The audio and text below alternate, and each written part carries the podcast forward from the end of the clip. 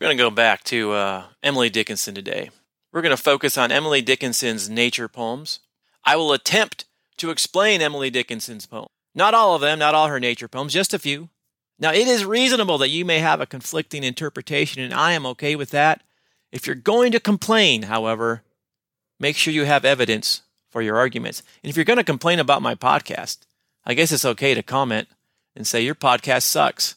But I'd appreciate it if you gave me some feedback that would be useful. Hey, this is Trent Lorcher, and welcome to the Teaching ELA Podcast, where I help ELA teachers thrive in and out of the classroom. In this podcast, I discuss real teaching for real classrooms.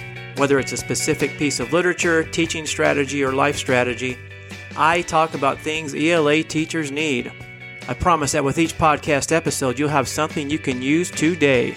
Nature, the gentlest mother, impatient of no child, the feeblest or the waywardest, her admonition mild in forest and the hill by traveler is heard, restraining rampant squirrel, or too impetuous bird, how fair her conversation a summer afternoon, her household, her assembly, and when the sun goes down, her voice among the aisles incites the timid prayer of the minutest cricket, the most unworthy flower. When all the children sleep, she turns as long away as will suffice to light her lamps, then, bending from the sky with infinite affection and infiniter care, her golden finger on her lip wills silence everywhere. So an analysis of this poem begins with Mother Nature. We have the rhyme scheme here, stanzas 1, 2, and 6, so XAXA, stanzas 2, 3, and 4, XXXX, no rhyme, although there is an off-rhyme with the second and fourth lines. Stanzas 1, 2, and 6 all speak of the gentleness of nature and nature's affection for her creations.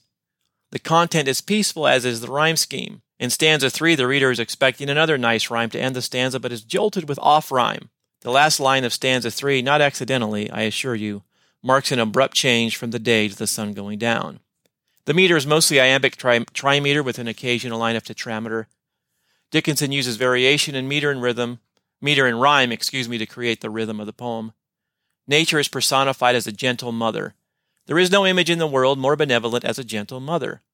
Nature watches over her creations, personified as children. In stanza 2, humans represent the interloper, an unwanted guest that frightens nature's children. It's like when a mother is walking down the street with her children and some drunken buffoon comes barreling down using foul language, and the mother does everything in her power to shield her children's ears and distract them from the uncleanness of the world.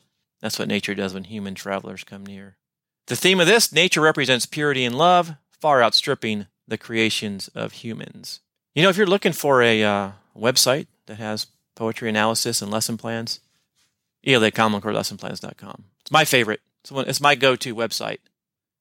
You know what's funny is I've had the website since 2015-ish, and so I've been writing stuff on there for 7 years, putting stuff on there for 7 years, and sometimes I'll do a search for a lesson plan, and I'll find it on my website because I was like, oh yeah, I remember teaching that. I'll Google things and find the answer on my website.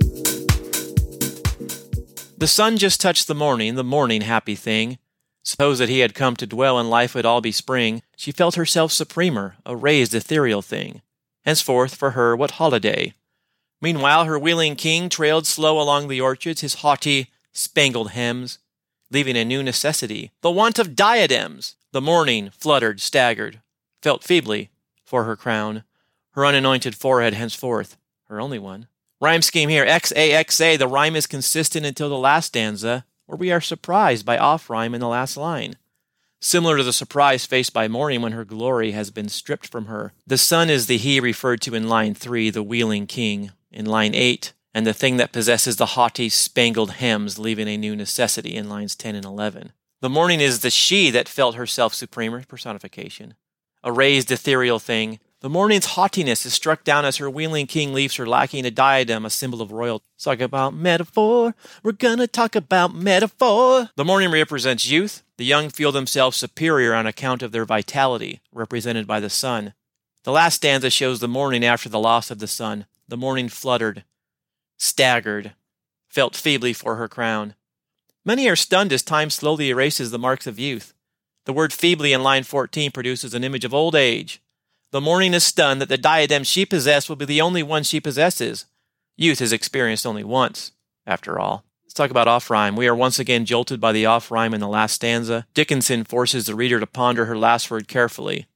Is it a caution to not waste our youth with arrogance and vanity? And theme, nature gives us one youth, one morning, Don't screw it up. Pygmy serifs gone astray, velvet people from Vevay, balls from some lost summer day, bees exclusive coterie, Paris could not lay the fold, belted down with emerald, Venice could not show a check of a tint so lustrous meek, never such an ambuscade as of briar and leaf displayed, for my little damask maid I had rather wear her grace than an earl's distinguished face, I had rather dwell like her than be Duke of Exeter, royalty enough for me to subdue the bumblebee. We got interesting rhyme scheme here. We got A, a couple of B's, a couple of C's, 3 D's, 2 E's, 2 F's, and a G. Not your normal rhyme scheme, but you know what? Emily Dickinson wasn't afraid to experiment. The first 4 lines describe a rose. Lines 5 through 8 compare the rose to the most beautiful cities in Europe, none of which match the beauty of a rose. I'm gonna take up. Now, granted, Venice kind of smells, and Paris has a reputation for smelling. Although I didn't smell anything out of the ordinary. So rose probably smells a little bit better, but I'd rather go to Venice than Paris and look at a rose. That's just me. Lines 9 through 13 states how the speaker of the poem would rather possess the beauty of a rose than have the face of a distinguished earl. I think we can all agree on that. I've seen lots of earls, and not what I want to look like. In lines 14 through 17, the speaker asserts the rose has conquered something much more grand than anything conquered by the Duke of Exeter. I honestly don't know who the Duke of Exeter is. He must have conquered some stuff, but not as much as the rose. I mean, the rose conquered a bumblebee, right? I'm here, a bumblebee. Anyhow, the theme, roses are purty. That's just a few of Emily Dickinson's nature poems. I've got an Emily Dickinson nature poems post in the show notes, by the way, and a figurative language and poetry lesson plan. I talked about that in my 2-minute lesson plan yesterday. You've probably heard it before. Theme and poetry lesson plan, I got a link to that in the show notes as well.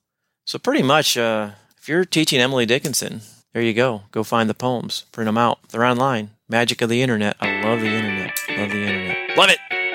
Thanks for listening to the Teaching ELA Podcast. For more teacher-ready, student-ready lesson plans, head on over to ELACommonCoreLessonPlans.com. That's ELACommonCoreLessonPlans.com, where we have hundreds of lesson plans and handouts that are ready to use right now. And as always, if this podcast has helped you thrive in the classroom, we'd appreciate a like and a review.